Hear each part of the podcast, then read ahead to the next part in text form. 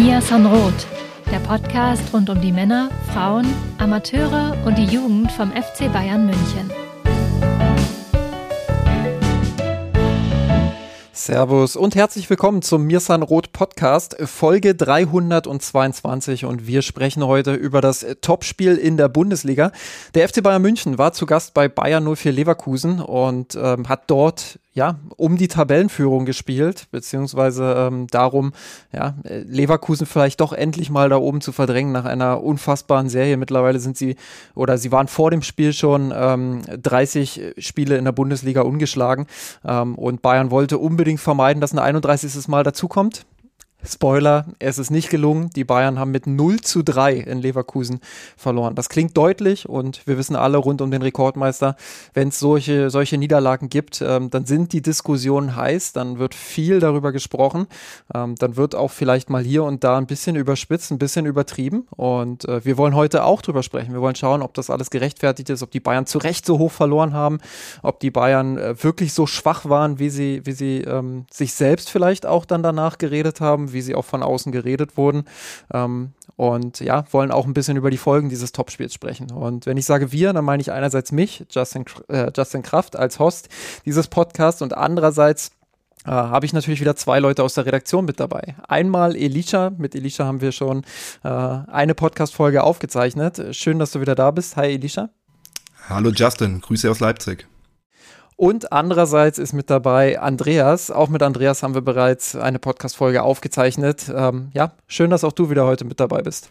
Genau, hallo, grüßt euch. Ich bin immer dabei, wenn, wenn Bayern verliert. Ich war jetzt mal nach dem, nach dem Werder-Spiel dabei. Ich hoffe nicht, dass das zu meinem, zu meinem Motto wird. Ähm, ja, aber trotzdem schön mit euch äh, in dieser Dreierkette äh, aufzulaufen. Ja, das, äh, wir sind auch froh, dass wir, dass wir dich dabei haben. Ich glaube, ich glaube tatsächlich in unserer Analyse wird es eher keine Rolle äh, spielen, dass, dass du jetzt zweimal mit dabei warst. Aber ich sag's dir gleich, beim dritten Mal wird es langsam auffällig und dann müssen wir, müssen wir hier über gewisse Konstellationen, glaube ich, innerhalb äh, von Mirsan Roth sprechen. Ja, ähm, liebe HörerInnen, bevor wir richtig reinstarten, äh, wie üblich der Hinweis, ihr könnt unsere Arbeit unterstützen. Unter mirsanrot.de slash unterstützen erfahrt ihr, wie das geht, warum ihr das tun solltet, was wir mit eurem Geld machen. Wir haben dort sehr transparent dargestellt, ähm, ja, welche Möglichkeiten es gibt, unter anderem PayPal-Überweisung, ähm, aber auch die klassische, äh, klassische Methode patreon.com slash mirsanrot.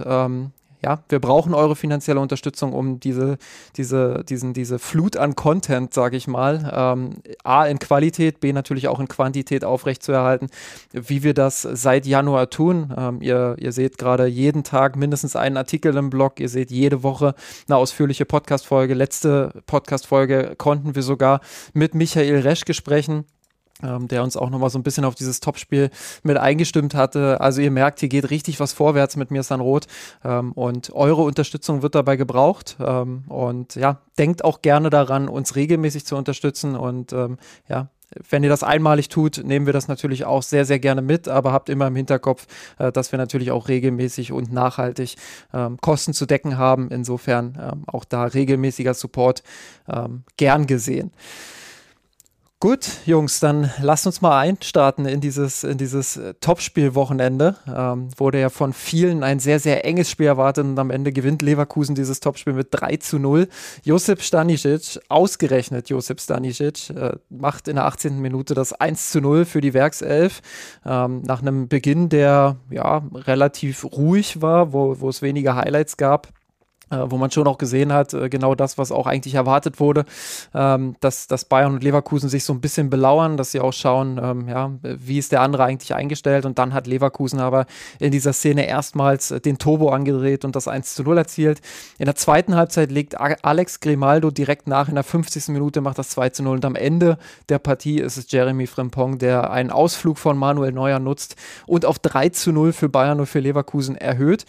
Leverkusen jetzt in der Tabelle fünf Punkte vor den Bayern. Ähm, sind natürlich doch noch einige Spiele in der Bundesliga zu gehen, aber ähm, das ist auf jeden Fall ein herber Rückschlag für den FC Bayern München. Ähm, Andreas, du hast das Topspiel für uns ähm, im, im, Spielbericht begleitet. Ähm, äh, was ist so dein, dein wenn, wenn ich dich nach deinem groben Eindruck nach dieser Partie äh, frage, wie, wie, wie, wie ist der so? Ja, natürlich erstmal enttäuscht. Ähm, es war ja unter der Woche Leverkusen noch im, im DFB-Pokal im Einsatz gegen VfB Stuttgart, was ein großartiges Spiel war zum Anschauen. Und dann hatte ich eigentlich ähm, erwartet, dass es ein ausgeglicheneres Spiel ist. Und die ersten Minuten war mein Gefühl eigentlich auch okay. Die Bayern haben das ganz ordentlich im, im Griff. Ähm, das war nicht spektakulär, aber es wirkte zumindest stabil. Äh, die, die, die Formation, das war ja eigentlich äh, die große Frage vor dem Spiel, hat, hat vielleicht überrascht. Äh, ne? Aber es wirkte so, als ob das Gebilde funktionieren könnte. Und ähm, dann kam der Einwurf, der Andrich und der Ball in die Mitte. Und ja, wir haben das Gefühl gehabt, es ist wie so ein Kartenhaus, was dann zusammengefallen ist im ersten Mal. Und ähm, ja, mich hat als erstes, ich habe das auch in dem Bericht geschrieben, einfach überrascht, dass danach gar keine Reaktion erstmal kam, sondern dass, obwohl die Anfangsphase relativ stabil war, danach eigentlich überhaupt nichts passiert ist. Und gerade nach vorne, da werden wir sicher auch noch drüber sprechen, eigentlich sehr, sehr, sehr, sehr wenig passiert ist. Elisha, ähm, wenn wir jetzt mal die, auf die Änderungen eingehen, die, die Andreas gerade schon angedeutet hat. Ähm, Thomas hat umgestellt auf eine Dreierkette, ähm, dort mit äh, Upamecano, Dyer ähm, und äh, Kim, der vom Asien Cup auch zurückgekehrt ist, ähm, in der Innenverteidigung und dann eben die, die Flügelverteidiger, wie es eigentlich auch erwartet wurde, Masraui und Bowie. Gut, äh, dass, dass sie seitenverkehrt spielen, beziehungsweise dass ähm, einer Seiten verkehrt spielen muss, war ja eh klar, aber ähm, dass es dann Bowie auf links war, war durchaus eine Überraschung. Da haben viele, glaube ich, mit Masraui auf der linken Seite gerechnet und, und mit Bowie auf der rechten Seite. Ähm, und dann eben vorne, vorne die vier äh, übrig gebliebenen mit äh, Pavlovic und Goretzka auf der Doppelsechs, kein Kimmich. Ähm, davor dann Sané und, und Musiala in, in der Halbspur und Kane vorne im Angriff. Ähm, wie sehr hat dich diese, diese Umstellung überrascht? Ähm, und was hättest du vielleicht an der Stelle, äh, wenn du Thomas Tuchel gewesen wärst, auch anders gemacht?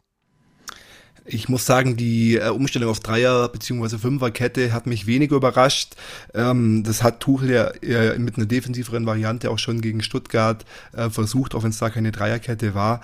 Aber das dachte ich mir, könnte vielleicht noch aufgehen. Personal muss ich sagen, äh, oder personell ähm, hat mich vor allem überrascht, dass Dyer anstatt De Licht in der Innenverteidigung gespielt hat und eben auch, dass beide ähm, Innenverteidiger mit Upamecano und Kim, die ja entweder angeschlagen bzw beziehungsweise noch äh, gerade erst wieder vom Asia Cup zurückkamen, ähm, dass die eben wirklich jetzt gleich wieder auf dem Feld im Spitzenspiel von Anfang an stehen, hat mich genauso überrascht wie das äh, Bowie, der ja auch jetzt noch relativ neu im Kader war und sein erstes Spiel von Anfang an machen durfte eben auf der für ihn ungewohnten linken Seite spielt und nicht Masraoui oder eben auch dann Guerrero, der ja auch fit gewesen wäre. Das heißt, wir haben natürlich schon personell ein paar Umbrüche ähm, in der Ausstellung gehabt.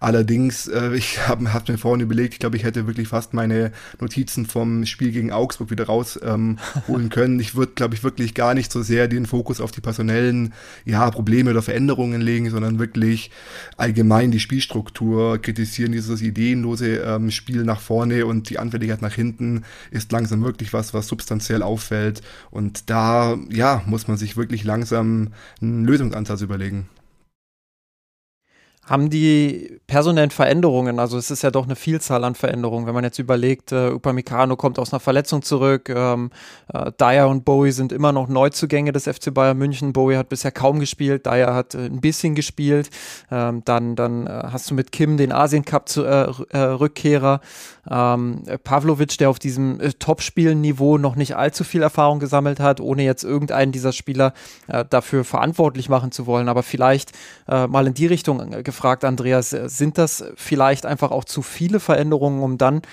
strukturell guten Fußball mit, mit guten Abläufen auf den Platz zu bringen, insbesondere auf diesem Niveau?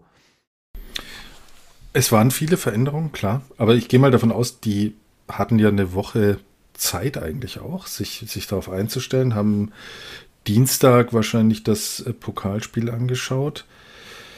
Ähm, und Tuchel ist ja auch nicht dafür bekannt, dass er Spieler, die, die verletzt waren oder aus, ja, ausgefallen sind, dann schont, ne? sondern die, die er mag, These, die stellt er dann auch ins äh, sofort wieder rein. Siehe Upamecano und äh, Minje.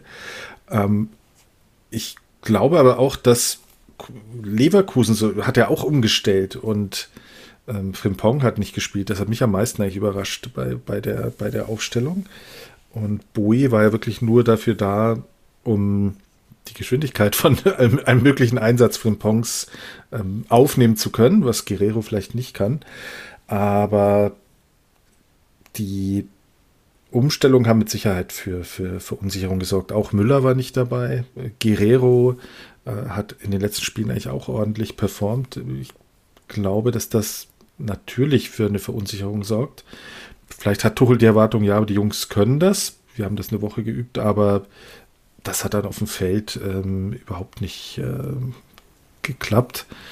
Ähm, auch wenn Elisha schon, schon angedeutet hat, dass es jetzt weniger an so einer Ausrichtung lag, sondern vielleicht in eine andere Richtung ging, warum, warum das Spiel so deutlich dann am Ende verloren wurde.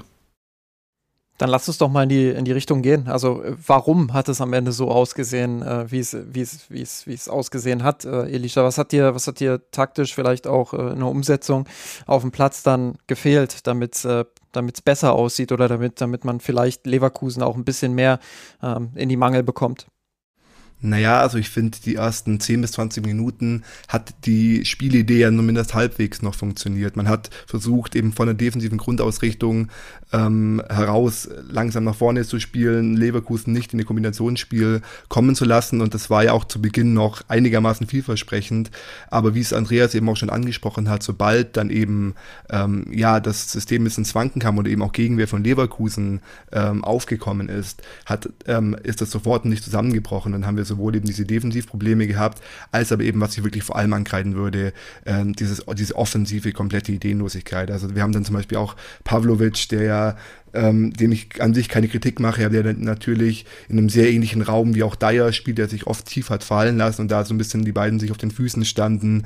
Wir haben letztendlich die ähm, Außenbahnen wenig besetzt gehabt. Das sollte ja eigentlich auch dann äh, Boe und eben auch Masraoui äh, äh, über von den Außenverteidigerpositionen mehr übernehmen, da ja Sané ähm, auch weiter in die Mitte äh, gezogen wurde. Und auch da war eigentlich sehr, sehr wenig zu sehen. Das heißt, man war offensiv eigentlich vom Positionsspiel aus, hat man versucht, das eben in klassische Tuchmann aufzuziehen. Aber sobald man dann eben wirklich in die gefährlichen Zonen oder in die Nähe der gefährlichen Zonen kam, musste man sich eigentlich auf, ja, ich sag mal, Heroenmomente verlassen von den Offensivakteuren, die aber leider schon seit mehreren Spielen oder Monaten eigentlich nicht mehr so wirklich vorhanden sind. Dadurch, dass eben auch die Offensivspieler gerade ja zum Großteil außer Form sind und dementsprechend, ich glaube, zur Halbzeit war der Expected Goals Wert bei 0,2 bis 0,3 der Bayern und das ist wirklich schon vielsagend und zeigt, zeigt deutlich, wie diese erste Halbzeit abgelaufen ist. Ja, und es liegt ja vielleicht auch daran, dass gerade Leroy, Sané und äh, Harry Kane in der Hinrunde perfekt äh, harmoniert haben. Wahrscheinlich vielleicht über ihrem Level oder, oder sie sind sehr stark abgesackt. Ähm, und diese Zweierkombination funktioniert gar nicht. Also man kommt äh, gegen defensivere Gegner. Werder habe ich vorhin schon mal kurz erwähnt. Ja, kommt man nicht äh, hinter die Ketten und findet da keine Lösung, wenn die, wenn die Gegner, wenn die Gegner tief stehen. Wobei das Leverkusen ja jetzt nicht mal ähm, ultra tief gestanden ist, ne? aber sie tun sich einfach schwer, diese offensiven Momente zu, zu kreieren. Aber, aber auch hinten ähm, fallen, fallen Gegentore. Ich habe jetzt gelesen, in den letzten neun Spielen Torverhältnis von 16 zu 13, was, was ähm, auch nicht gerade dafür spricht, dass defensive Stabilität herrscht, auch wenn wir wissen, die Expected Goals Against Werte sind sehr, sehr gut. Ähm, man hat auch nicht viele Gegentore bekommen. Fünf davon hat man gegen Frankfurt bekommen, aber trotzdem ähm, stimmt irgendetwas nicht in der, in der gesamten Abstimmung. Weder Was mir noch aufgefallen ist, ja. ist auch, dass letztendlich die Akteure in der Innenverteidigung eigentlich gar nicht die waren, die wirklich den, ja, die wirklich die großen Fehler gemacht haben. Klar, man kann natürlich beim 1 zu 0 ähm, ein Komplettversagen eben auch gerade von Boe attestieren, aber wie gesagt, der Junge ist zum ersten Mal in der Startelf. Da muss man wahrscheinlich so ein bisschen noch die ähm, Augen zudrücken, beziehungsweise dann ist sowas dann leider eben auch dann mal mit einberechnet. Aber gerade das Leverkusen in den Zwischenräumen vor der Kette so viel Platz und so viel Kombination aufziehen konnte. Natürlich ist er noch mit Würzen Spieler da, dessen Qualität unbestritten ist, aber dass da in diesen Zwischenräumen ja so viel Freiheiten vor, vorgeherrscht haben und in Leverkusen eben auch ihr eigenes Ballbesitzspiel dann teilweise wirklich ungestört ähm, vortragen konnten, das ist was, was ich lange nicht mehr bei einem Spiel äh, gegen Bayern äh, gesehen oder bei einem Gegner von Bayern so gesehen habe. Das spricht natürlich zum einen für die Qualität von Leverkusen und zum anderen eben auch, dass Bayern schon auch wirklich da deutlich an Dominanz abgegeben hat.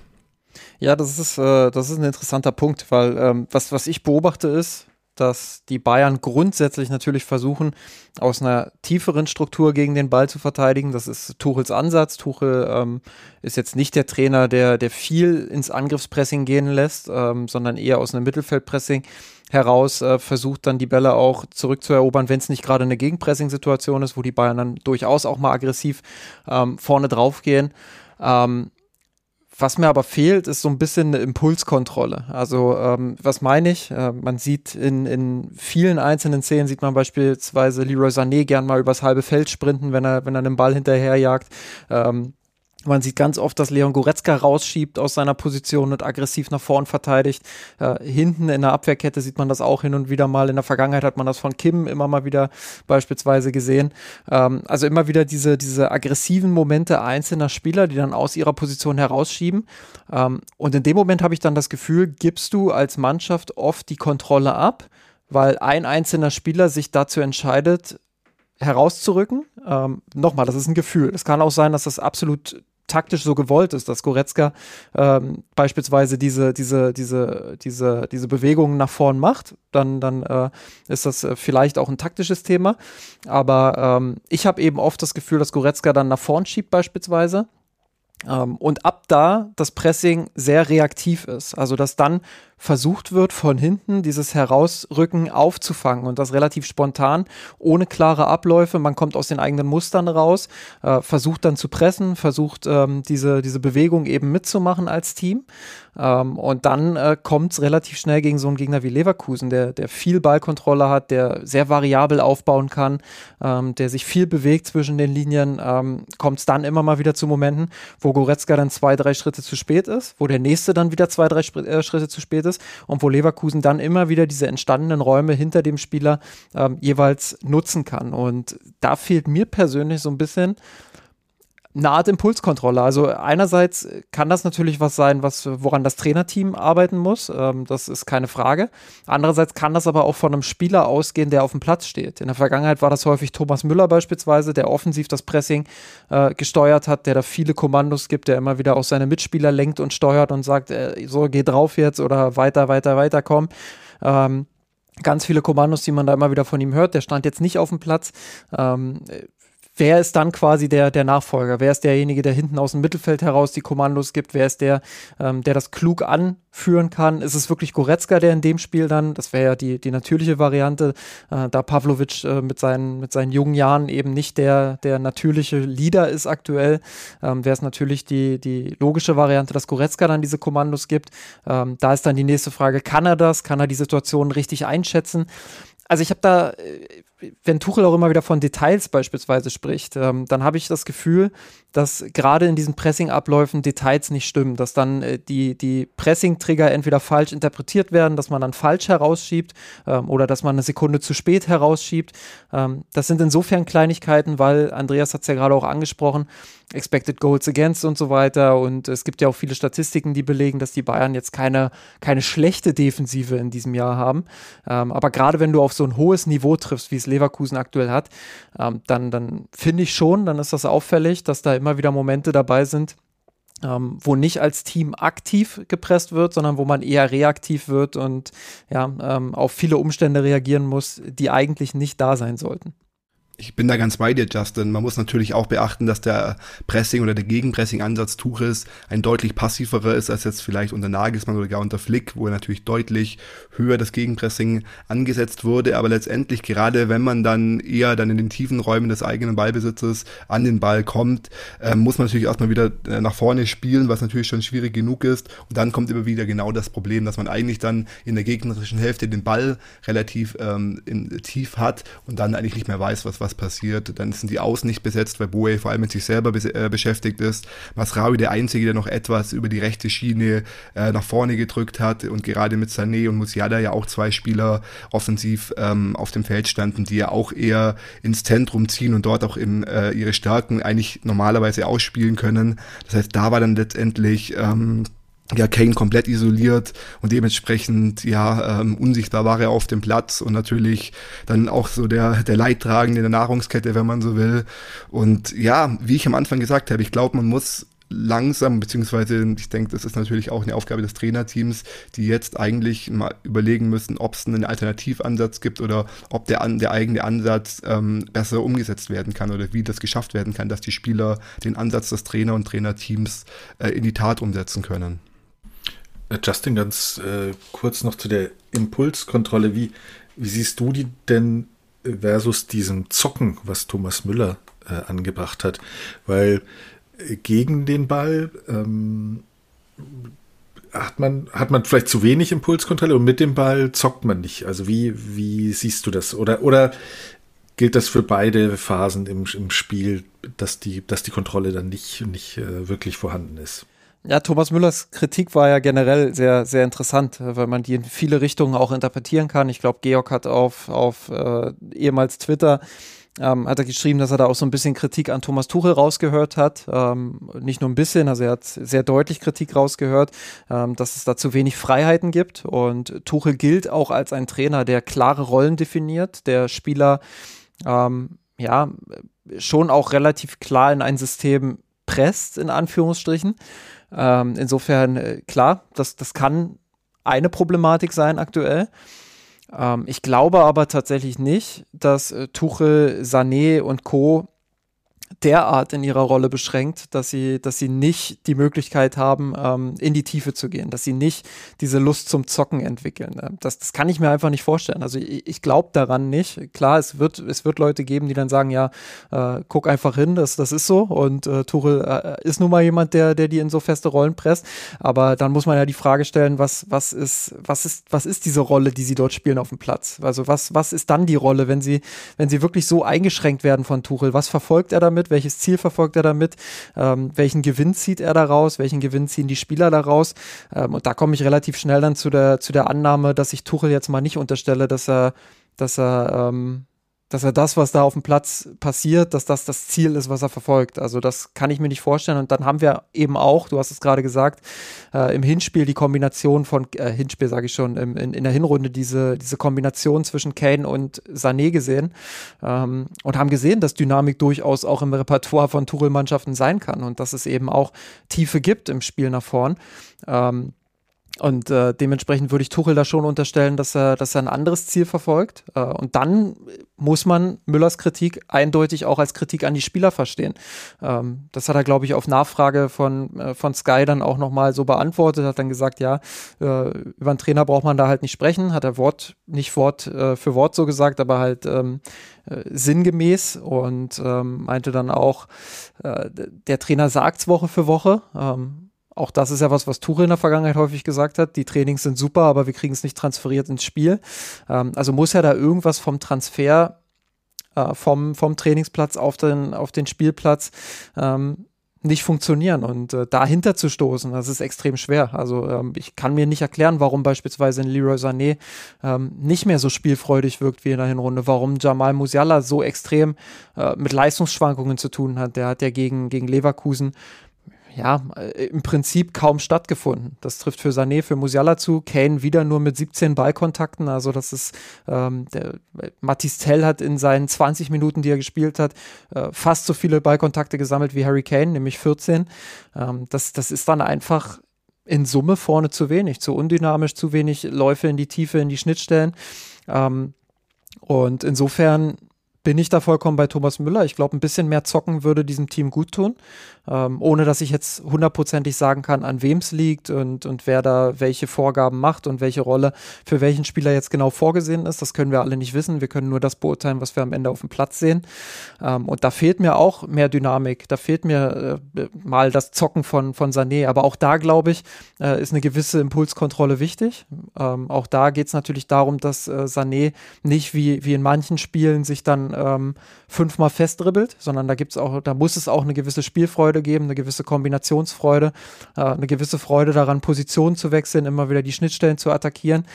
Ähm, ja, und da sieht man eben einerseits auf diesem Topspielniveau eine Leverkusener Mannschaft, die richtig Bock darauf hat, ähm, wo, man, wo man sieht, da, da stimmen viele Abläufe, da greift vieles ineinander. Und auf der anderen Seite ist es dann ernüchternd zu sehen, wie die Bayern nach vorne spielen und wie wenig Bewegung dann da vorne ist und wie wenig äh, Dynamik da im Spiel ist. Ähm, und nochmal, ich, ich kann kein hundertprozentiges Fazit ziehen, äh, woran es genau liegt. Am Ende wird es eine Mischung sein aus, aus Trainerteam und Spielern. Ähm, aber ja, dass diese Problem Problematik jetzt eben aktuell so auftritt, äh, das ist offensichtlich und das kostet den Bayern äh, viel Durchschlagskraft äh, in der Offensive. Ähm, was die Defensive angeht, ähm, glaube ich, ist Impulskontrolle nochmal deutlich wichtiger. Ähm, weil da geht es wirklich darum, diszipliniert zu sein, da geht es wirklich darum, die Räume zu halten, da geht es darum, die Vorgaben des Trainerteams dann auch umzusetzen.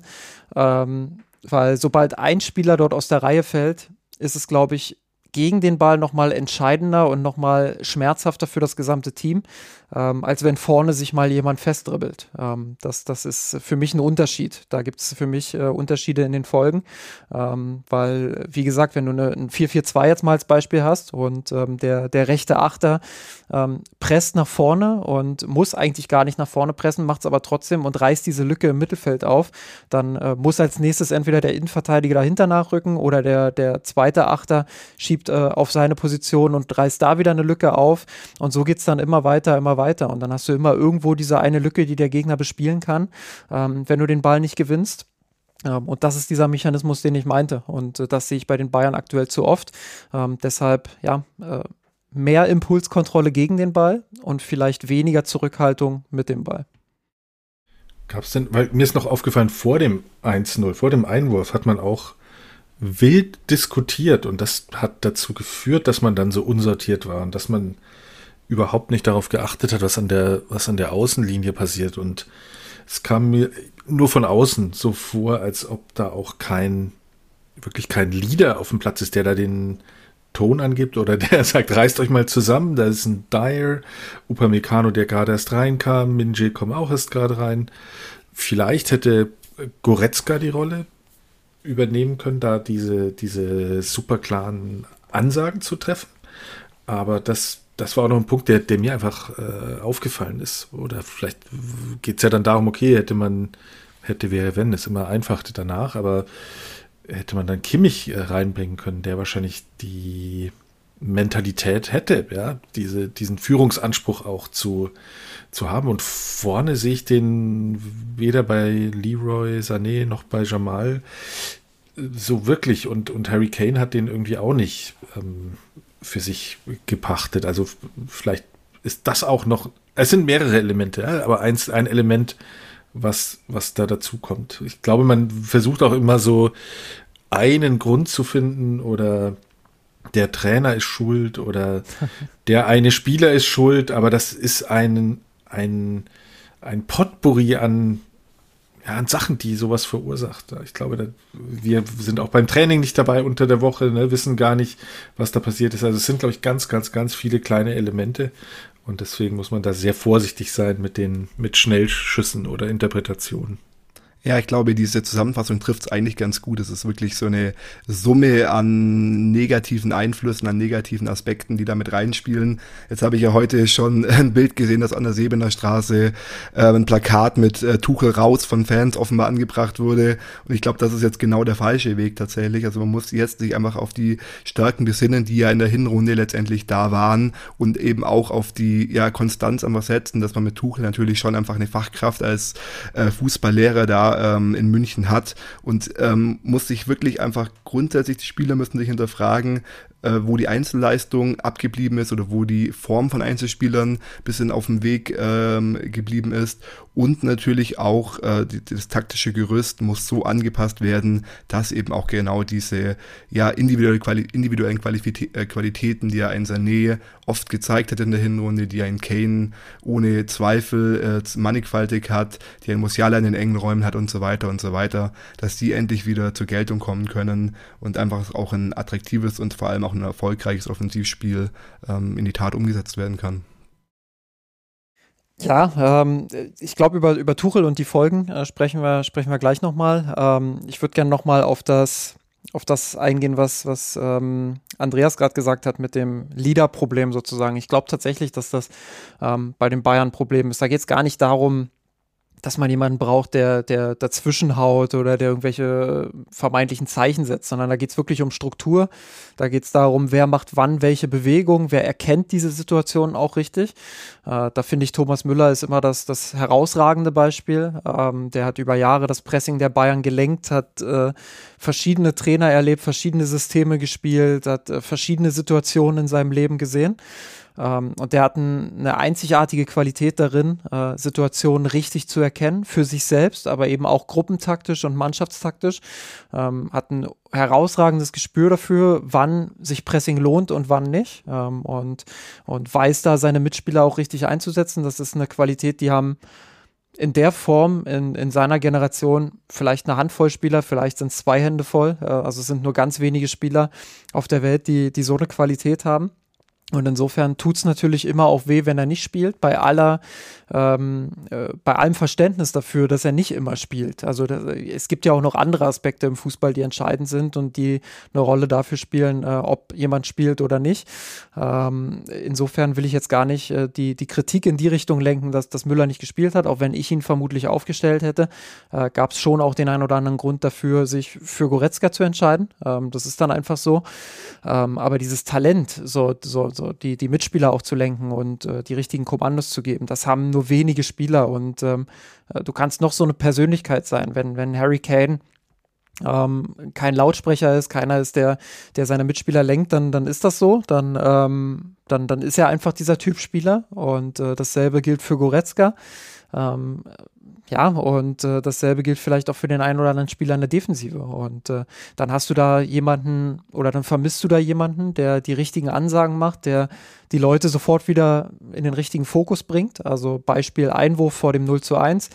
Äh, wie lange dort Sané einfach auch sich damit aufhält, äh, da rumzudiskutieren und rumzulamentieren. Das ist äh, in einem Topspiel geht alles so, so schnell, gerade auf diesem Niveau. Ähm, da kannst du dann äh, ja, da kannst du dann äh, dich nicht ewig äh, damit befassen, so eine, so eine Einwurfentscheidung irgendwie zu diskutieren. Also das, ähm, das, das, das geht nicht, dann bist du raus aus der Situation. Ähm, glaube auch danach dann, äh, wie die Spieler reagieren, wie sie, wie sie zu spät in die Zweikämpfe kommen, ähm, wie da einfach irgendwie jeder mit sich beschäftigt ist. Ich glaube, das bringt es ganz gut auf den Punkt. Du hast äh, viele gute Einzelspieler in diesem Team aber du hast bei allen irgendwo das Gefühl, dass sie mit sich selbst beschäftigt sind. Ähm, bei Upamecano ist es vielleicht, das ist rein spekulativ, aber vielleicht ist im Hinterkopf, ähm, er hat jetzt die, die letzten Top-Spiele immer mal wieder auch so Moment, Momente gehabt, wo er ähm, vielleicht nicht der sicherste Spieler war. Dann hat er in der Anfangsphase diesen einen Querschläger.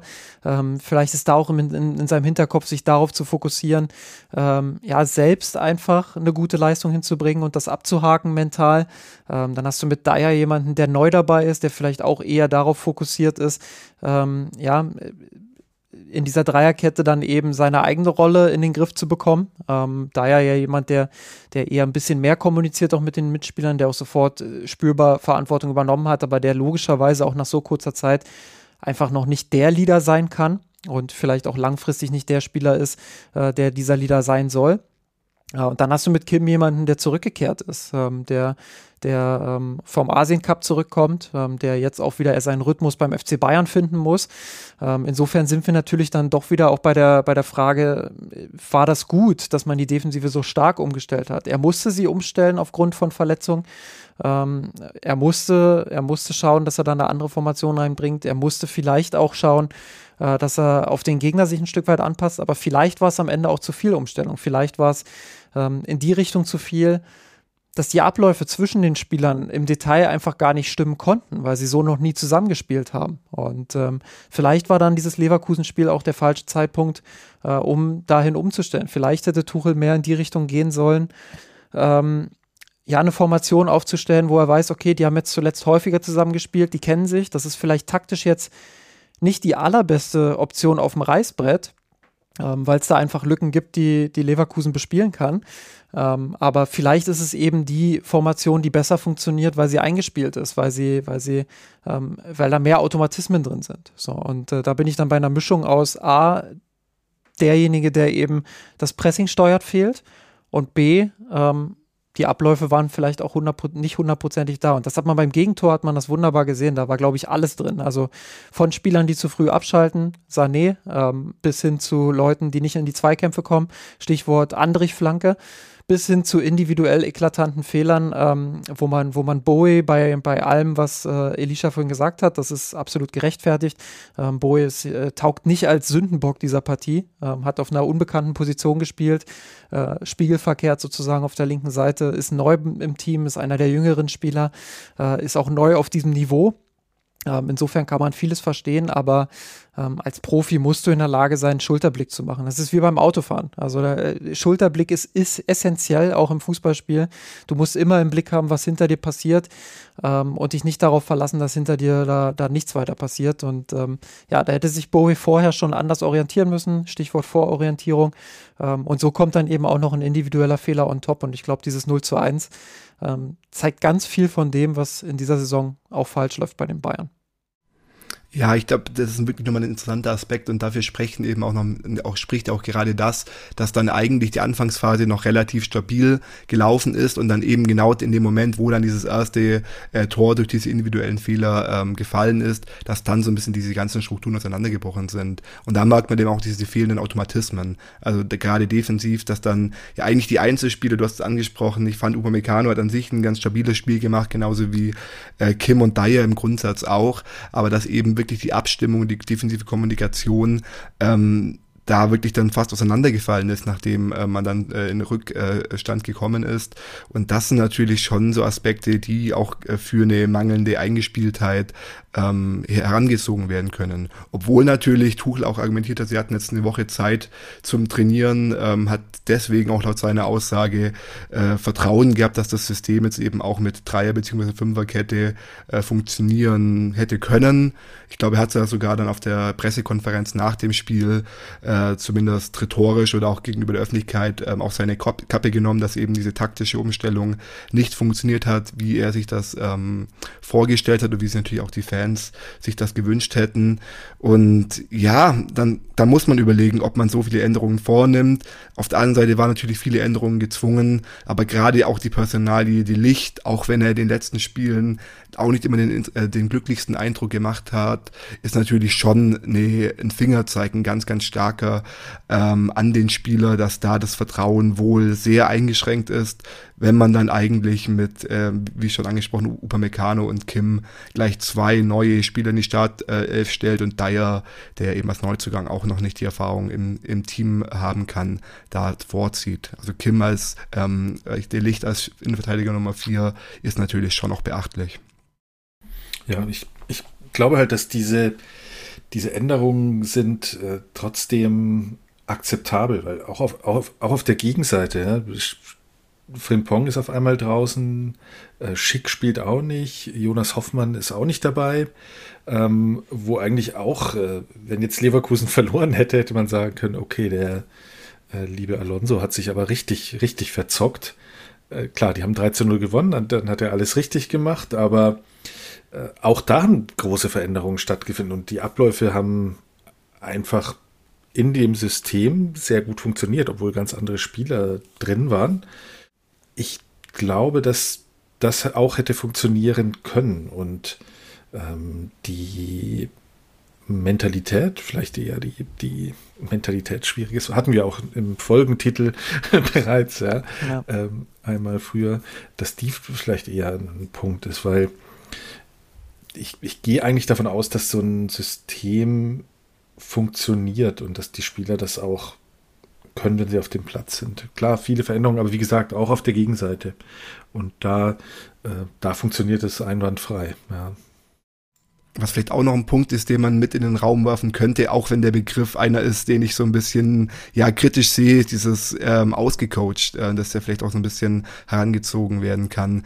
Äh, wenn jetzt Alonso natürlich nach dem Spiel sagt, der hat damit gerechnet, ähm, dass Tuchel mit drei Innenverteidigern auflaufen wird, äh, ist das natürlich im Nachhinein immer relativ leicht zu behaupten, dass man dann das eigene System schon im Vorfeld darauf angepasst hat. Aber es war ja auf dem Spielfeld zu sehen, dass Leverkusen alles anderes überrascht davon war, wie Bayern eben auch gerade in der Anfangsphase agiert hat und da vielleicht auch das Stuttgart-Spiel noch im Hinterkopf war, wo er Bayern mit dieser defensiven und eher auf Konter ausgerichteten Aufstellung ja erfolgreich war und jetzt hier äh, Leverkusen offenbar den richtigen Schlüssel gefunden hat, um eben dieser taktischen Vorgabe von Tuchel da das entsprechende, ähm, ja, die entsprechende Kontereinstellung quasi mit oder die Gegeneinstellung mit auf den Weg zu geben. Und da ist natürlich schon so ein Punkt, wo dann auch die beiden Einzelakteure äh, Tuchel und Alonso ein bisschen äh, sich gegenüberstehen, auch wenn natürlich immer viel zu leicht ist, das auf so eine, ja, auf so eine, ich sage jetzt mal, Kopf gegen Kopf, ähm, ein Kopf gegen Kopf-Duell zu reduzieren. Aber da muss natürlich dann schon auch im Nachgang der Punkt auch nochmal kritisch hinterfragt werden. Ja, ich glaube, Alonso hat äh, aus der Situation ähm, einen Tick mehr gemacht, ähm, auch deshalb vielleicht, weil die Tabellensituation es so hergegeben hat. Ähm, ich ich habe vor dem Spiel auf Instagram, äh, auf unserem Kanal Mir San Rot, äh, ein Reel hochgeladen ähm, mit, mit drei Dingen, die das Topspiel entscheiden könnten. Und ein Punkt war ähm, so, eine, so eine Art, äh, genau das, was du gerade gesagt hast, so ein Kopf-an-Kopf-Duell zwischen, zwischen Tuchel und, und äh, Alonso. Und ähm, für mich sind beides Trainer, die viel Wert auf Kontrolle legen, die viel Wert auch auf Ballbesitz legen, ähm, aber auch beides Trainer, die in der Vergangenheit oft genug bewiesen haben, dass sie, wenn sie glauben, dass es dem Zweck dient, wenn, wenn, sie, wenn sie glauben, dass sie so höhere Chancen haben, das Spiel auch zu gewinnen, ähm, auch flexibel sind und, und davon abweichen, den Ball haben zu wollen, dass sie dann auch gerne mal äh, auf Umschaltsituationen gehen, dass sie auch gerne mal defensiv äh, agieren. Ich glaube, bei Tuchel braucht man sich bloß die Zeit beim FC Chelsea anschauen und wie, wie Chelsea die, die Champions League gewonnen hat. Aber auch in dieser Saison kann man beispielsweise das Spiel gegen den VfB Stuttgart ähm, mit, mit anführen, wo die Bayern auch mit, mit irgendwas in den 30ern Ball, äh, Prozent Ballbesitz agiert haben äh, und trotzdem das Spiel unter Kontrolle hatten äh, und am Ende verdient mit 3 zu 0 gewonnen haben. Ähm, und bei Alonso hat sich das jetzt eben in diesem Spiel wieder gezeigt, dass, dass er ein Trainer ist, der, der dann auch sagt, okay, passt auf, wir haben zwar das Heimspiel hier, wir sind vielleicht vom Gefühl her auch ähm, das leicht favorisierte Team, weil bei uns einfach gerade alles zusammenläuft äh, und wir den attraktivsten Fußball in Deutschland spielen wird er selbst natürlich nicht so sagen, aber ähm, einfach in die Richtung gedacht. Ähm, aber wir, wir können uns das erlauben, hier auf Unentschieden zu spielen. Wir können, wir können uns erlauben, ähm, hier zumindest äh, nicht alles zu riskieren, um, um das Spiel zu gewinnen. Ähm, weil wir einen Vorsprung haben in der Tabelle, weil die Bayern diejenigen sind, die agieren müssen. Die Bayern müssen das Tor schießen, äh, müssen schauen, dass sie dass sie an uns vorbeiziehen. Äh, klar, du, du kannst natürlich auch äh, als FC Bayern sagen, wir geben uns mit einem Unentschieden in Leverkusen zufrieden, weil der Meisterschaftskampf dann offener bleibt als bei einer Niederlage. Ich glaube, ähm, das ist sowieso auch der Ansatz von Tuchel gewesen, äh, nicht zu viel Risiko nach vorn zu gehen. Das äh, ist bei ihm genauso. Ähm, und deshalb, ja, äh, habe ich dieses Spiel, wie es auch in der Anfangsphase war, eigentlich auch genau so erwartet. Wenige Highlights, wenige Chancen, ähm, viel Abgetaste auch im Mittelfeld. Ähm, hätte gedacht aber, dass Leverkusen tatsächlich noch ein bisschen mehr Ballbesitz hat äh, und glaube auch, dass, dass Tuchel das erwartet hat, dass Leverkusen ein bisschen mehr Ballbesitz hat. Äh, und deswegen muss man an der Stelle einfach auch Chapeau an Xabi Alonso sagen, glaube ich, der, das, äh, der seine Mannschaft herausragend auf den Gegner eingestellt hat, ähm, der bewusst auf viel Ballbesitz verzichtet hat. 39 Prozent hat Leverkusen am Ende gehabt.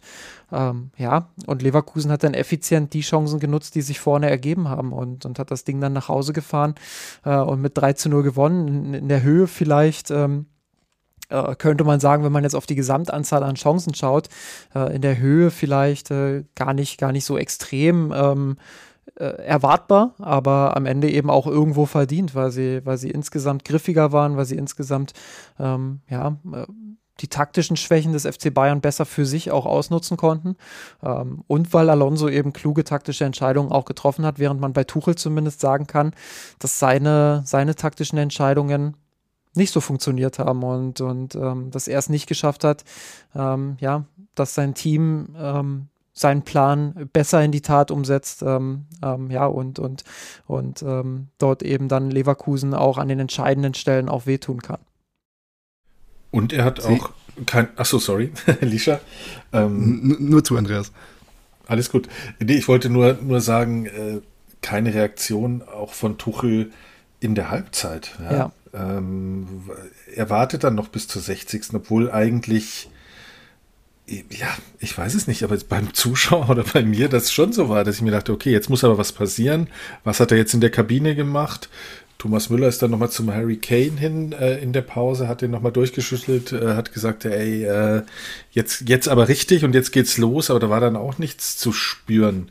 Und dann wartet er mit dem Wechsel bis zur 60. Minute, also sehr zurückhaltend, sehr passiv und das, das ist einfach auch, äh, ja, enttäuschend einfach gewesen, da nicht eine Reaktion zu sehen. Im Gegenteil, kommt dann dieser Doppelpass über die linke Saldo, Seite, Saldo, äh, Grimaldo äh, knallt den da rein und dann war das Ding eigentlich fast schon durch.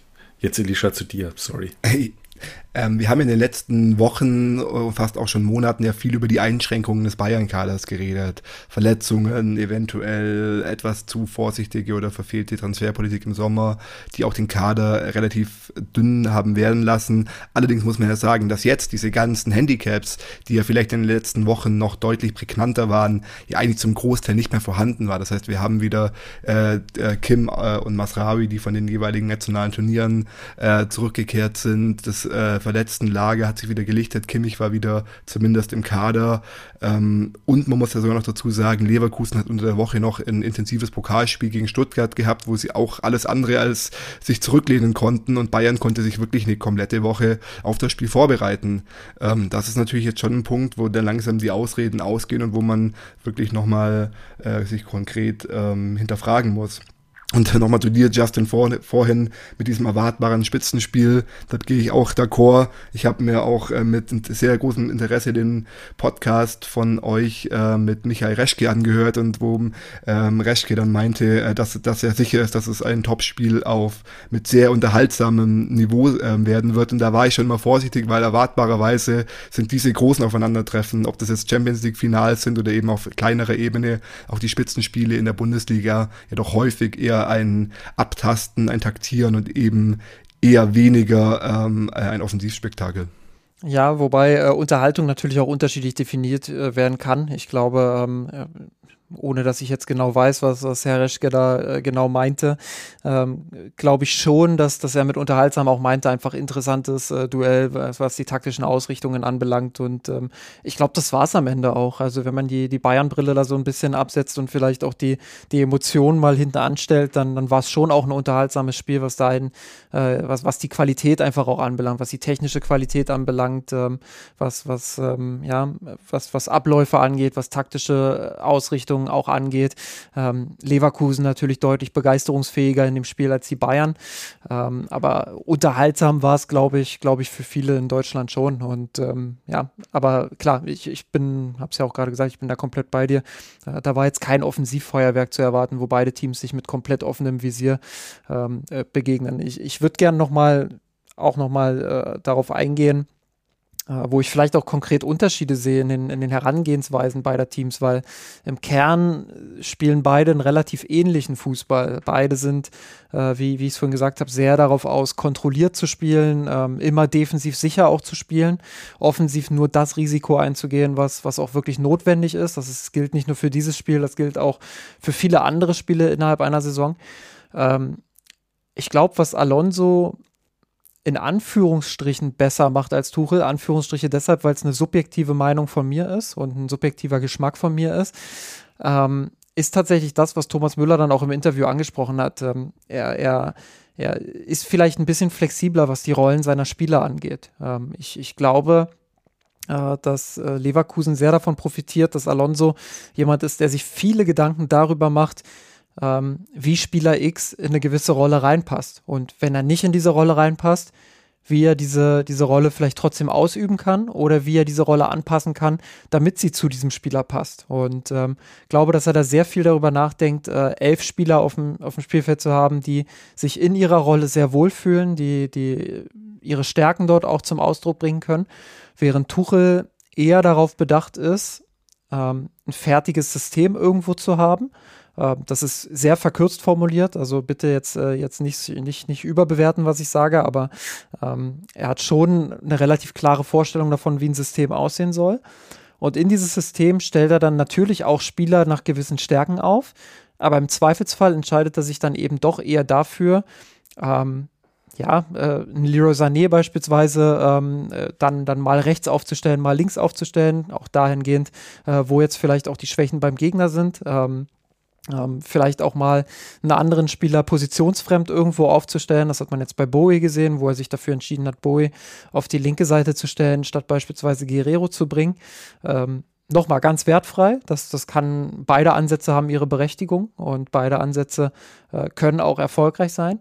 Aber Tuchel ist da vielleicht ein bisschen strikter und ein bisschen, ähm, bisschen weniger flexibel, was, was einzelne Spielerrollen angeht. Und ich glaube, dass Xabi Alonso und Leverkusen auch deshalb sehr, sehr gut funktionieren. Ähm, und äh, dass Xabi Alonso dort ähm, immer auch schaut, dass er, dass er seine eigenen Spieler äh, in die bestmögliche Rolle und Position bringt. Und dann im Zweifelsfall vielleicht auch mal einen stärkeren Spieler auf die Bank setzt, ähm, zugunsten eines Spielers, der einfach besser in diese taktische Rolle reinpasst. Ähm, ja, Nochmal, Tuchel achtet sicherlich auch ein Stück weit darauf, aber vielleicht, so mein Eindruck, nicht so sehr, wie das, wie das ein Xabi Alonso macht. Und ähm, das war was, was vielleicht auch ein, ein Unterschied zwischen diesen beiden Teams auch im direkten Duell war.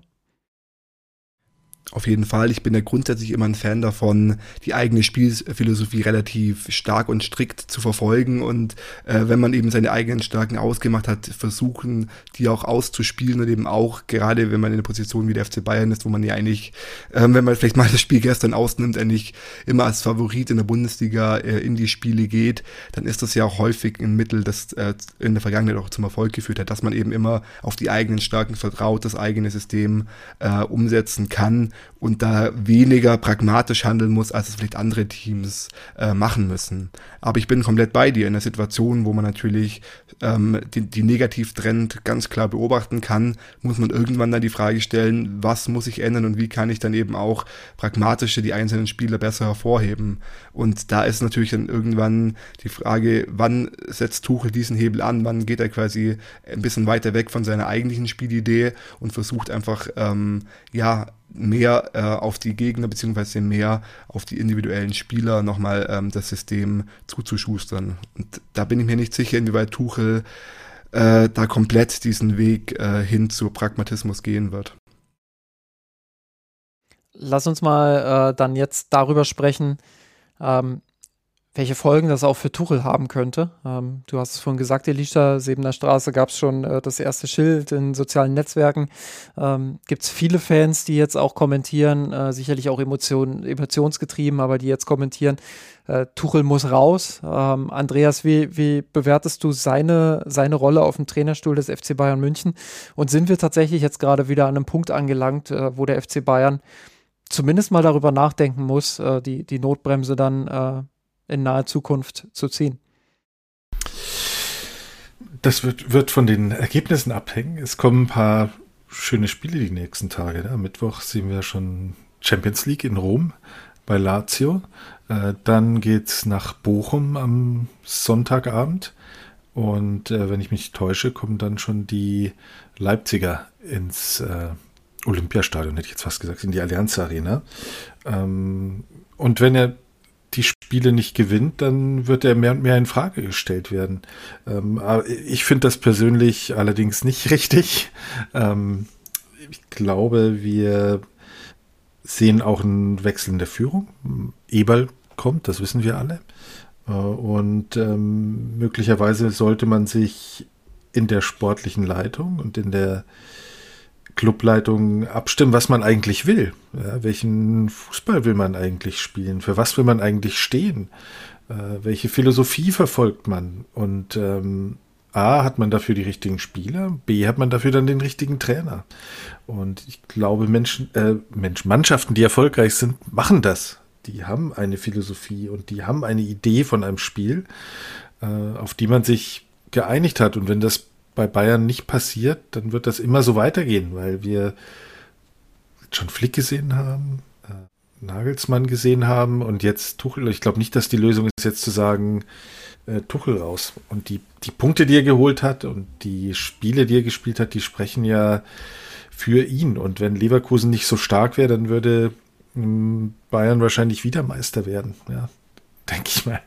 Ja, es kann man sich ja durchaus überlegen, ne? was wäre denn, wenn die Leverkusen jetzt nicht so eine Saison abreißen würden? Dortmund funktioniert nicht, Leipzig funktioniert nicht.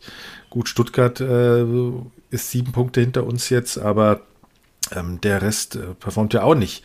Insofern die Frage würde ich wahrscheinlich nicht stellen, äh, Tuchel rauszuschmeißen. Aber natürlich kommt das hoch, wenn er, wenn er jetzt in Lazio verliert und gegen Bochum verliert äh, oder ausscheidet in der Champions League. Klar, was, was ist dann die Konsequenz? Dann wird das wahrscheinlich immer lauter werden, dieses Thema. Ich bin da ganz bei dir, Andreas. Also ich würde auch, solange es natürlich irgendwie möglich ist, an Tuchel festhalten, zumindest bis zum Sommer. Gerade natürlich auch, weil es auch keine Alternativen gibt und ich auch eigentlich Tuchel zumindest mittelfristig für den richtigen Trainer äh, in München halte.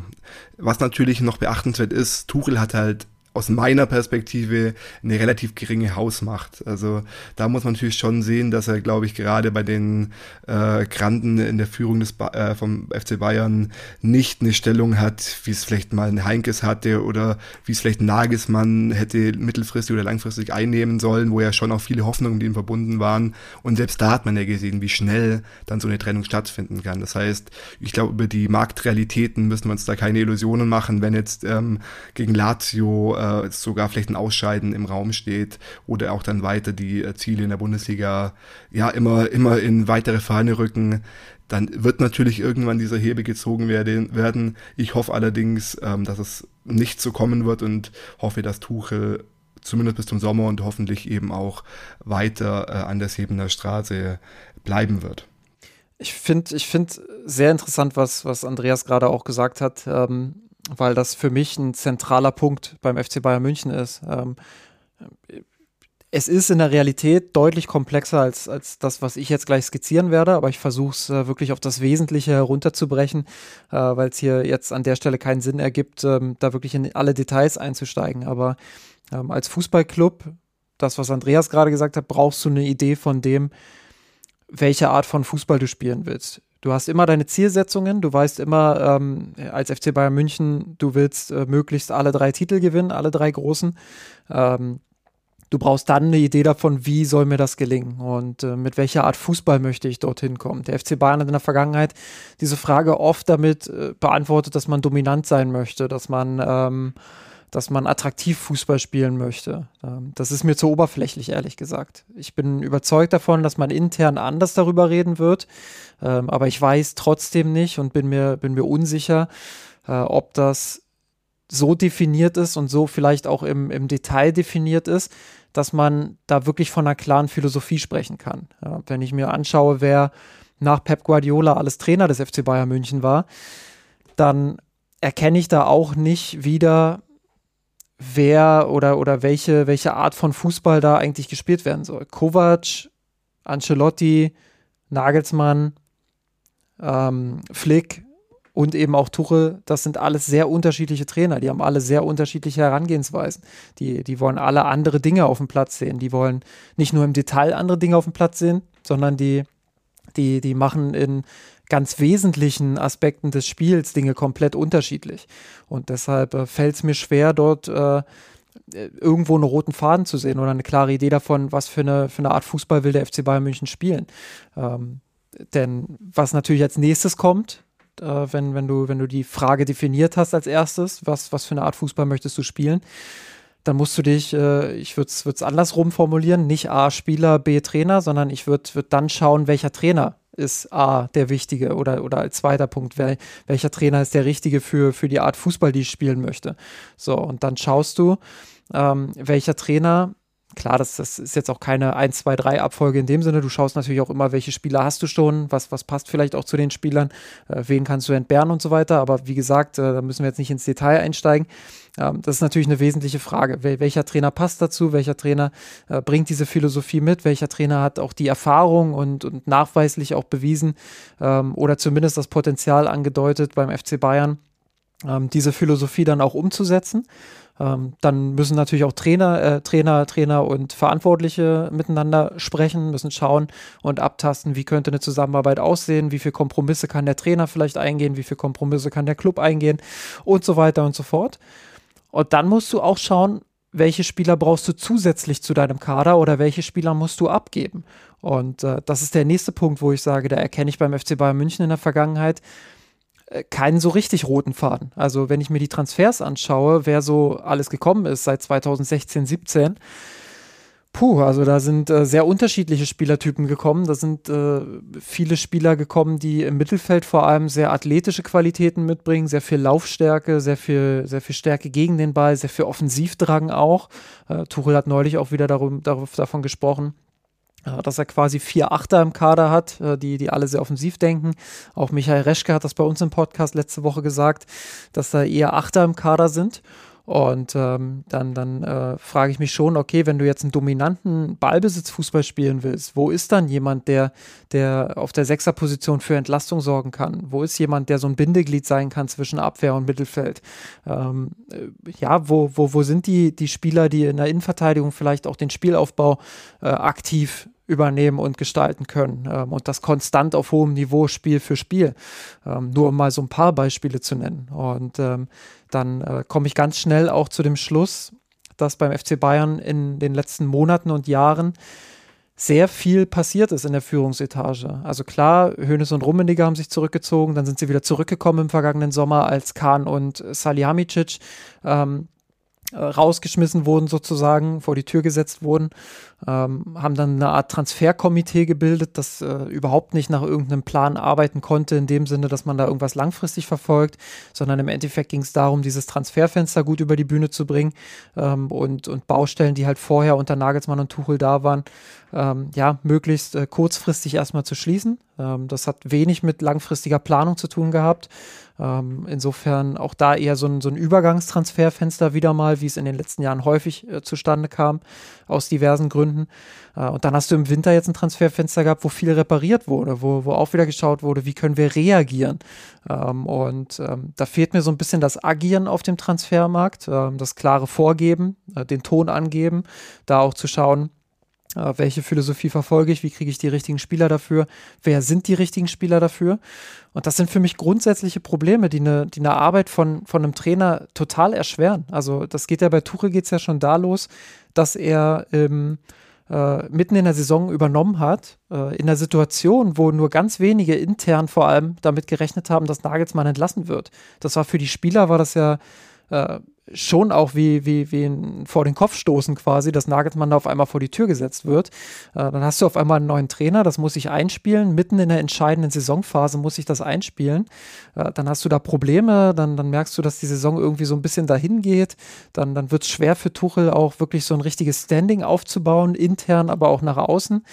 Äh, dann hast du diesen Übergangssommer mit Transfers, die auch wieder für Tuchel sehr schwierig sind. Der bekommt wieder Wunschspieler auch nicht die, die, oder, oder Wunschrollen, will ich mal sagen. Beispiel Holding Six, ähm, kriegt diese Wunschrolle nicht besetzt, muss dann auch da wieder Kompromisse eingehen, äh, muss schauen, dass er da wieder das alles ins Laufen kriegt. Dann kommen Verletzungen dazu, Rhythmusstörungen Woche für Woche eigentlich.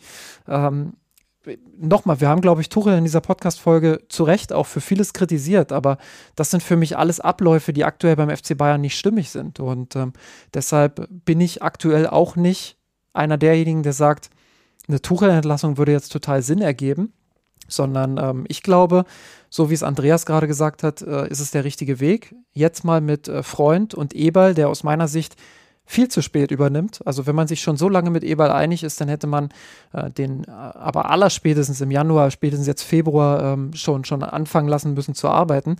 Äh, und sei es eben in der Rolle gewesen, wo er noch kein, keine aktive, ähm, noch keinen aktiven Einfluss auf das Transferfenster hat, aber wo er, also auf das Wintertransferfenster hat, ähm, aber wo er eben schon, schon in die Planung für den Sommer reingeht. Ähm, und dann muss da diskutiert werden, welchen Fußball wollen wir spielen? Und wer ist der richtige Trainer dafür und wie gestalten wir den Kader. Und wenn die dann in diesem Gespräch und in diesem Prozess zu dem Schluss kommen, du pass auf, der Tuchel ist vielleicht gar nicht der Mann für diesen, für diesen Job und der ist vielleicht gar nicht derjenige, der, der unsere Vorstellung von Fußball repräsentieren kann, dann ergibt es natürlich auch Sinn zu sagen, okay, dann, dann ist es eben nicht Tuchel. Aber wenn sie zu dem Schluss kommen, Tuchel kann das, dann müssen sie ihn auch supporten, dann müssen sie ihm die Unterstützung geben, dann müssen sie schauen, dass sie den Kader entsprechend auch gestalten. Ähm, es wird da immer Kompromisse geben, es wird immer Spieler geben, die, die kann Tuchel nicht haben, obwohl er sie gerne hätte.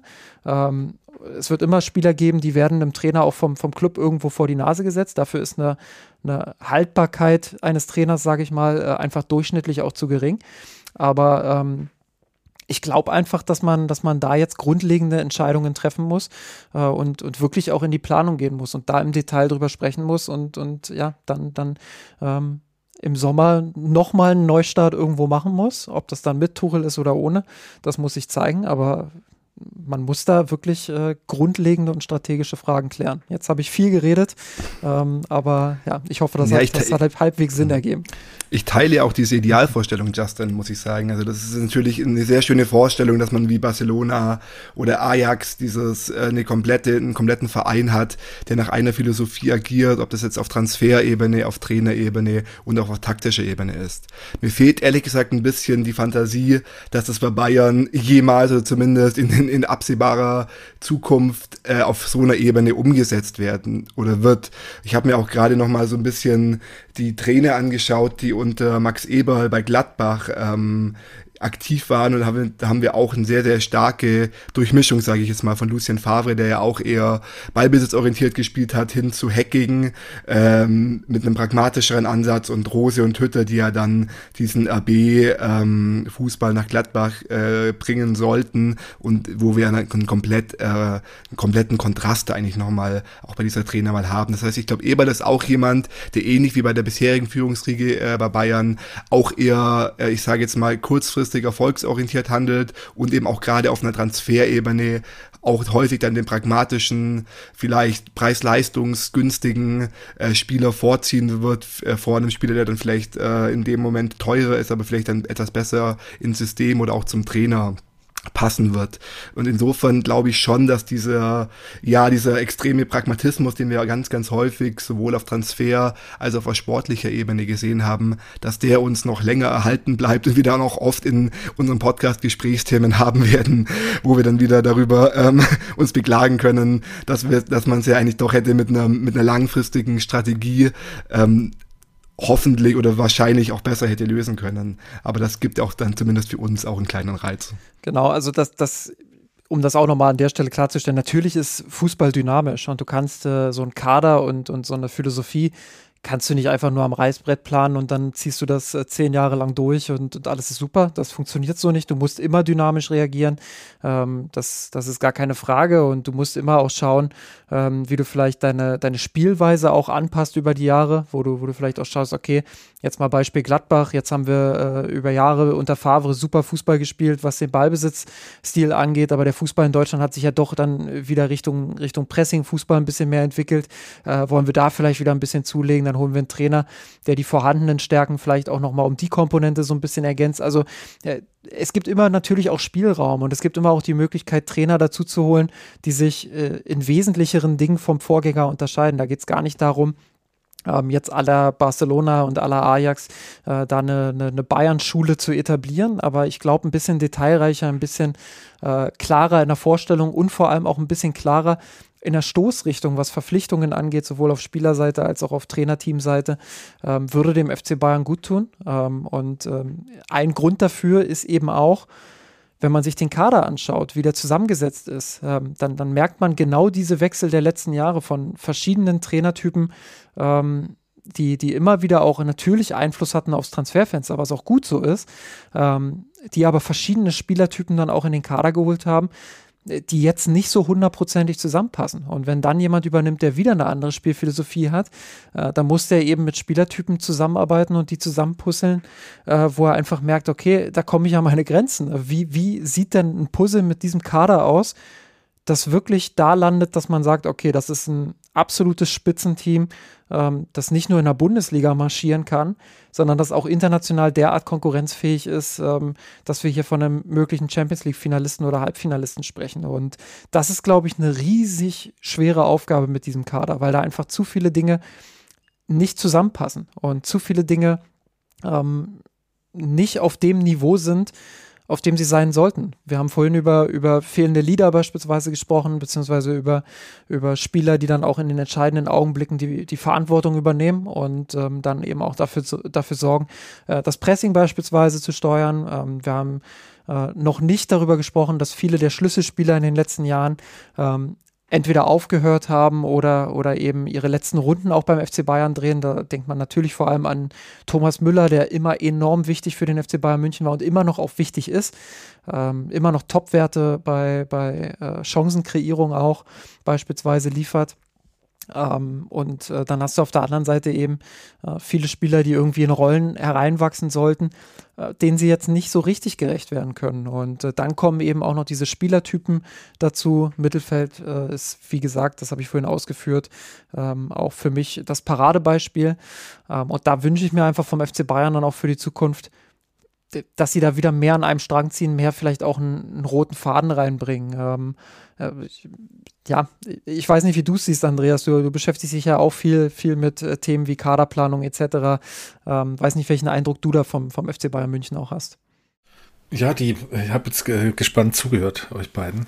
ähm, die Frage ist, ist natürlich auch immer, wer, wer wäre denn da überhaupt als Trainer? Ne? Also man kann sich glaube ich, viel damit beschäftigen, was betrifft die Kaderplanung, welche Strategie möchte ich verfolgen, welche, welche Spielphilosophie durch die Mannschaften hindurch und das muss dann halt auch mit jemandem matchen, der, der dann auch verfügbar ist, der ähm, auch zum FC Bayern möchte. Und ja, ich habe die Elephant in the Room ist so, so ein bisschen Jürgen Klopp, ja, wo wir alle wissen, der hört auf. Ähm, aber auch Xabi Alonso und ähm, die Frage ist halt, wer, wer würde denn überhaupt, wer würde denn überhaupt dann in diese Philosophie, Philosophie passen? Und ähm, ja, ich war jetzt ganz überrascht, als Elisha die Trainer von Gladbach alle aufgezählt hat unter, unter Eberl und habe mir schon gedacht, oh Gott, was kommt, was kommt da auf den FC Bayern zu? Aber ähm, lass uns mal. André Schubert habe ich übrigens auch noch vergessen. Den hat, oh Gott, lass ich, lass ich mal aus, aus Angstgründen, lasse ich den mal noch weg. Okay, ja gut. Nee, äh, ganz, ganz schwieriges, äh, ganz, ganz schwieriges Thema. Und, ja, und, und äh, aber, aber weil es gerade auch so gut reinpasst. Also wenn man jetzt mal überlegt, die, die Schwierigkeit, was soll nach Tuchel noch kommen, ergibt sich auch daraus, dass, dass wir alle, ich glaube, das würde keiner in Frage stellen, dass, dass wir alle wissen, dass Thomas Tuchel einer der besten Trainer der Welt ist. Und ähm, äh, den mit diesem Problem konfrontiert zu sehen, die er, die er gerade aktuell hat beim FC Bayern, ähm, lässt einen ja auch darüber nachdenken, was stimmt über den Trainer hinaus nicht. Und ähm, genau das ist auch der Punkt, den ich gerade mit meinen äh, relativ langen Monologen auch, auch machen wollte, ähm, dass, dass da einfach für mich ein Gefühl entsteht, du hast so viele verschiedene Trainer gehabt und äh, wirklich Trainer auf Top-Niveau auch gehabt und jetzt mit Tuchel wieder einen, der zu den Besten äh, der Welt zählt auch. Ähm, und, und dem viele attestiert haben, der bringt jetzt genau das rein, was, was Julian Nagelsmann mit, äh, mit seiner fehlenden Erfahrung in Anführungsstrichen, mit, seinem, mit seiner Angreifbarkeit vielleicht in die Richtung auch, äh, nicht reinbringen konnte. Ein bisschen durchsetzungsfähiger zu sein, ein bisschen härter zu sein, ein äh, bisschen, bisschen ähm, erfahrener auch zu sein, was, was Arbeit auf diesem absoluten Top-Level angeht. Ähm, und äh, ja, punktemäßig, trotz dieser Niederlage steht FC Bayern in der Bundesliga immer noch auch ganz gut da. Ähm, aber es reicht eben ganz offensichtlich nicht für das absolute Top-Niveau. Und deshalb sind diese Gedanken auch bei mir zu, äh, entstanden, einfach zu schauen, was stimmt eigentlich über Tuchel hinaus nicht? Und da komme ich ganz schnell auf diese, diese Unstimmigkeiten in der Kaderzusammensetzung, diese Unstimmigkeiten, was die strategische Ausrichtung angeht und ähm, dieses, ich würde fast sagen, dieses Leck, was auch in der, in der Führungsetage entstanden ist, nach dem, nach dem Ende von, von Hoeneß und Rummenigge, in Anführungsstrichen Ende, ähm, und, und diese, diese Suche, die danach auch entstanden ist, nach, nach Führungspersönlichkeiten da oben, äh, die den Laden im Griff haben und das, und das auch steuern können. Ähm, ich ich habe bei Christoph Freund äh, kein allzu schlechtes Gefühl. Ich glaube, der, der hat sich bei vielen innerhalb des Clubs auch mittlerweile schon äh, in kurzer Zeit einen ziemlichen Namen gemacht. Ähm, man muss schauen, wie sich, wie sich Eberl da einlebt. Aber ähm, glaube, dass das ganz, ganz entscheidend für die Zukunft des FC Bayern München sein wird, dass man da äh, wieder, wieder stabiler aufgestellt ist und dass da wieder mehr auch eine Richtung vorgegeben wird.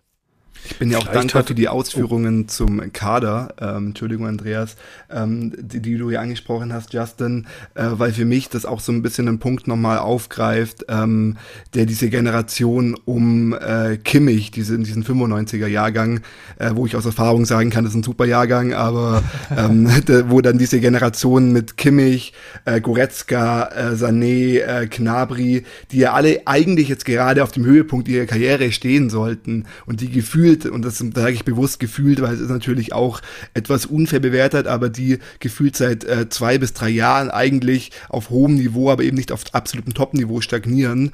Und äh, das ist für mich die größte Herausforderung im Kader, ehrlich gesagt. Und da muss man eben auch im Sommer eine Grundsatzentscheidung treffen. Will man diese Chance, die man ja diesem 95er-Jahrgang jetzt lange gegeben hat, weiter ähm, weiter äh, forcieren oder wird man dann zumindest auf manchen Positionen, wo ich dann eher Richtung äh, Knabri und eventuell Richtung Goretzka gucke, auch wenn mir das äh, insgesamt wehtun würde, und muss man dann da vielleicht dann doch ähm, auch dann sich von den Spielern trennen oder dann eben nach Alternativen gucken.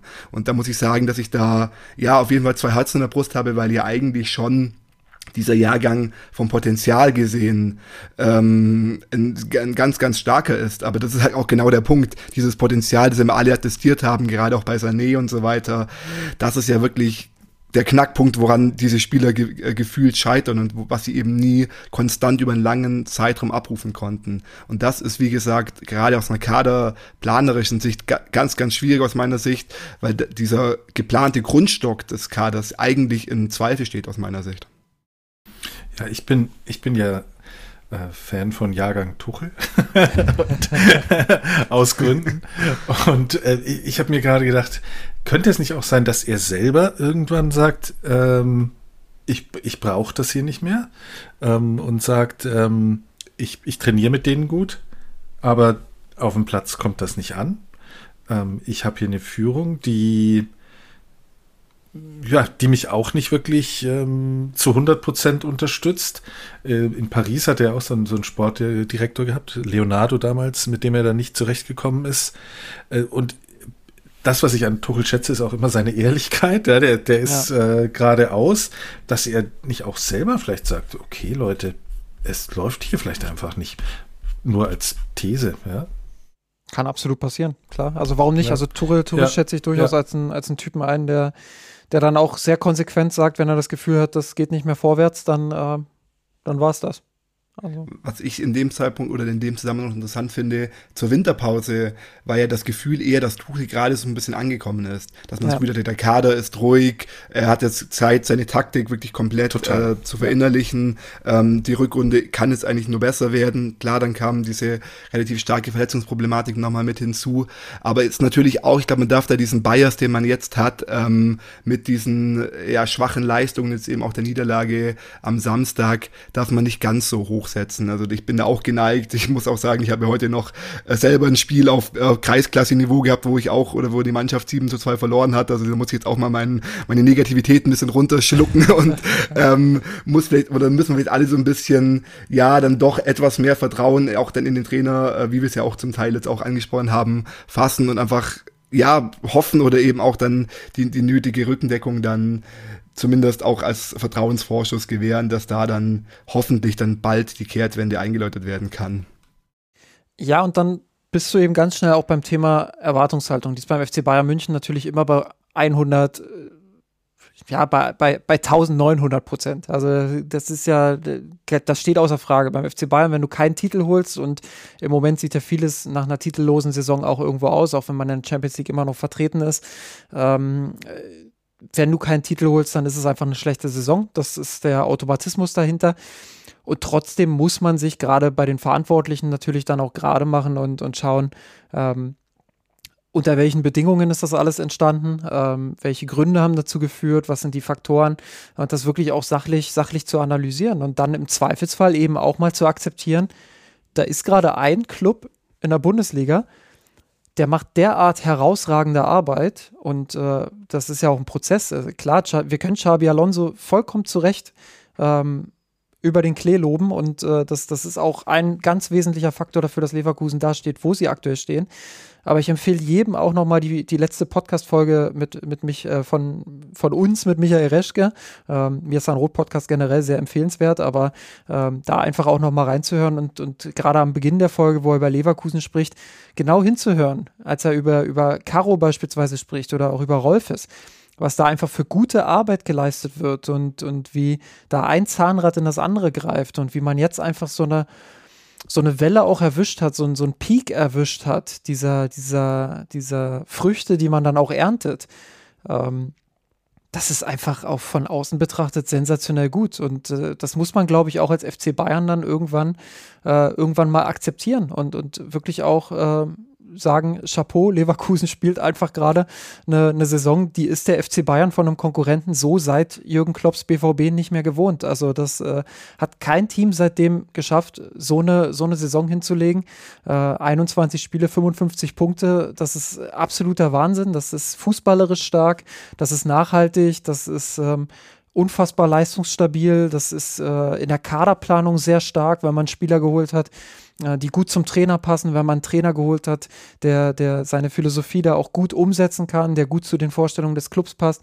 All das, was ich gerade vom FC Bayern gefordert habe, ähm, funktioniert bei Leverkusen aktuell auf sehr hohem Niveau. Und natürlich kann es absolut sein, dass Leverkusen im Sommer ähm, dann quasi in Anführungsstrichen leer gekauft wird oder dass dann äh, dieser Bruch kommt, ähm, den, man, den man ja häufig in der Vergangenheit auch gesehen hat. Aber ähm, trotzdem, was aktuell da passiert, ähm, ist eine absolute, eine absolute Ausnahme in den letzten 10, äh, 15 Jahren. Und äh, deshalb, äh, glaube ich, muss man als FC Bayern dann ein Stück weit auch akzeptieren, man selbst ist nicht auf diesem Level. Man selbst hat aktuell nicht so eine Phase, wo man sagt, da greift sehr viel richtig ineinander, sondern man ist auf der Suche nach den richtigen Zahnrädern.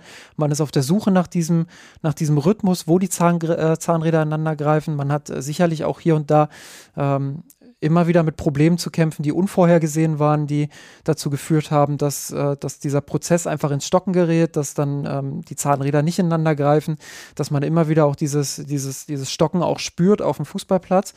Ähm, und dann gibt es mit Leverkusen eben diesen Kontrahenten. Und ähm, dann äh, glaube ich auch als, als Fan des FC Bayern mal zu akzeptieren, da ist ein Team, das aktuell besser arbeitet und das am absoluten Limit arbeitet und das äh, den, den besten Fußball der Liga spielt und äh, zu Recht auch so erfolgreich ist. Ähm, ja, das ist mit Blick auf elf Meisterschaften in Serie dann vielleicht auch mal auch mal ein Zeitpunkt, wo man sagt, okay, dann ist es jetzt soweit, dann ist es jetzt vielleicht einfach äh, gekommen. Äh, ich ich sehe es noch nicht, ich sehe es noch nicht final. Ähm, das sage ich auch dazu. Ich glaube, ähm, in diesen äh, ver verbleibenden 13 Spieltagen kann noch super viel passieren und der FC Bayern ist gut beraten. Ähm, nach diesem direkten Duell jetzt nicht sofort äh, den Kopf in, in, den Sand zu stecken, sondern äh, dran zu bleiben und zu schauen, den Druck möglichst aufrecht zu erhalten. Ähm, ich, ich kann mir schon vorstellen, dass bei Leverkusen trotz aller, aller Dominanz, trotz aller äh, äh, trotz des Eindrucks, den sie auch hinterlassen, diese, diese, diese Stabilität, die sie auch haben, kann ich mir vorstellen, dass, dass da vielleicht nochmal so ein, so ein Knacks irgendwo kommt und dass da vielleicht dann, wenn der erste Knacks da ist, auch im Hinterkopf ist, ah, wir sind vielleicht doch ein bisschen verwundbar. Ähm, wir haben es jetzt in den vergangenen Spieltagen erlebt, erlebt, dass da das ein oder andere Spiel dabei war, ähm, ja, wo sie vorhin die Tore nicht gemacht haben, wo es bis zum Schluss ging, wo man ein bisschen nervös wurde vielleicht auch, ähm, wo dann in der Nachspielzeit Spiele ähm, gewonnen werden mussten. Ähm, alles überhaupt nicht problematisch, das hat ein Top-Team Jahr für Jahr, aber ähm, es kann passieren, dass Leverkusen vielleicht den einen oder anderen Punkt dann doch noch liegen lässt. Äh, und da muss Bayern jetzt versuchen, sich wirklich auch zu strafen und die restlichen Spiele ähm, ja, möglichst, möglichst viele davon, möglichst natürlich alle zu gewinnen. Ähm, sehe ich jetzt aktuell nicht unbedingt, wenn ich ehrlich bin, aber der FC Bayern ist trotzdem gut beraten, da jetzt den Druck äh, aufrechtzuerhalten. Ich glaube, der, der Meisterschaftskampf ähm, ist, ist, in Anführungsstrichen vorentschieden, aber er ist eben noch nicht entschieden. Und äh, ja, deshalb äh, glaube ich, ähm, ist beides wichtig. Akzeptanz, dass Leverkusen im Moment einfach das bessere Team ist und B, ähm, irgendwo den Glauben an sich selbst zurück zu, zu um, um wenigstens den, den Druck dann auch aufrechtzuerhalten. Genau, geht, geht ja auch international wieder weiter, auch für Leverkusen. Und gut, die nächsten drei Gegner, Heidenheim, Mainz und Köln. Mal schauen, wie viele Punkte Leverkusen liegen lässt. Heidenheim äh, hätte ich noch in Heidenheim in Heidenheim hätte ich noch die größte Hoffnung, das wollte ich gerade dazugeben. Aber zu Hause gegen Mainz kann ich mir eigentlich nicht vorstellen, dass Leverkusen äh, versagt. Und in Köln weiß ich auch nicht so richtig. Gut, aber, aber, aber gut. es ist natürlich auch clever von den Bayern, dass sie das Spiel verloren haben, weil es gibt ja den sogenannten Bayern-Fluch. Der, der trifft, längst nicht, trifft, trifft, trifft längst nicht auf jedes Team zu, das die Bayern schlägt, aber ähm, wahrscheinlich war die Strategie der Bayern einfach darauf zu hoffen, dass der Bayern-Fluch zuschlägt und Leverkusen jetzt in eine unvorhergesehene Krise rutscht. Schauen auf jeden mal. Fall. Wir, wir meckern immer über die mangelnde Strategie, aber hier war sie auf jeden Fall vorhanden. genau, genau. Das ist doch ein herausragendes, herausragendes Schlusswort. Ähm, ja, dann, dann äh, machen wir den Deckel hier an der Stelle auch auf den Podcast drauf. Ähm, glaube, äh, wir haben uns selbst so ein bisschen therapiert nach diesem Topspiel. Ähm, vielleicht haben wir auch den ein oder anderen Hörer und die, die eine oder andere Hörerin äh, so ein bisschen mittherapiert. Mal sehen. Ähm, ja, schreibt uns gern auch auf kurve.mirsanrot.de eure Meinung. Ähm, A, natürlich zur Podcast-Folge, aber B, auch inhaltlich. Ähm, sollte Tuchel jetzt entlassen werden, gibt es eine Alternative? Ähm, wie geht's weiter mit dem FC Bayern München? Wird es wirklich ein titelloses Jahr und könnt ihr damit leben? Äh, das sind ja alles durchaus spannende Fragen und äh, nicht zuletzt auch, äh, was, was haltet ihr von der, von der Strategie, von der strategischen Ausrichtung des FC Bayern München? schreibt uns das gern kurve.mirsanrot.de, aber ähm, auch gern auf den sozialen Netzwerken. Da sind wir natürlich auf den üblichen äh, auch vertreten. Ähm, ansonsten habe ich es eingangs der Folge auch schon gesagt, ähm, unterstützt uns gern finanziell äh, regelmäßig. Ähm, ja, dass, dass, wie ihr das tun könnt und warum ihr das tun sollt und äh, was wir mit eurem Geld machen und was, wofür wir das Geld überhaupt auch brauchen und verwenden. Ähm, das erfahrt ihr alles unter mirsanrot.de slash unterstützen. Ihr findet den Link in den Show Notes, ihr findet äh, den Link aber auch auf unserer Seite auf einem der Banner. Ähm, ja, und dann bleibt mir zum Abschluss natürlich nur noch zu sagen, äh, vielen Dank an meine beiden wundervollen Gäste aus der Redaktion. Äh, einerseits vielen Dank, Elisha. Ja, kann ich nur so zurückgeben. Es war mit mir meine Freunde. Und vielen Dank auch an dich, Andreas. Ja, vielen Dank fürs Zuhören. Hat äh, trotz der Niederlage Spaß gemacht. Und wie gesagt, beim nächsten Mal bin ich dann bei einem, bei einem Sieg dabei. Garantiert. Verspreche ich. Ja, du, du, du musst jetzt auf jeden Fall liefern. Ich glaube, du stehst enorm unter Druck. Also, das. Äh Können wir. Geht. Krieg ich hin. Das ist aber ein schönes, schönes Schlusswort. Also macht's gut, bis dann. Servus, ciao hab geträumt von dir.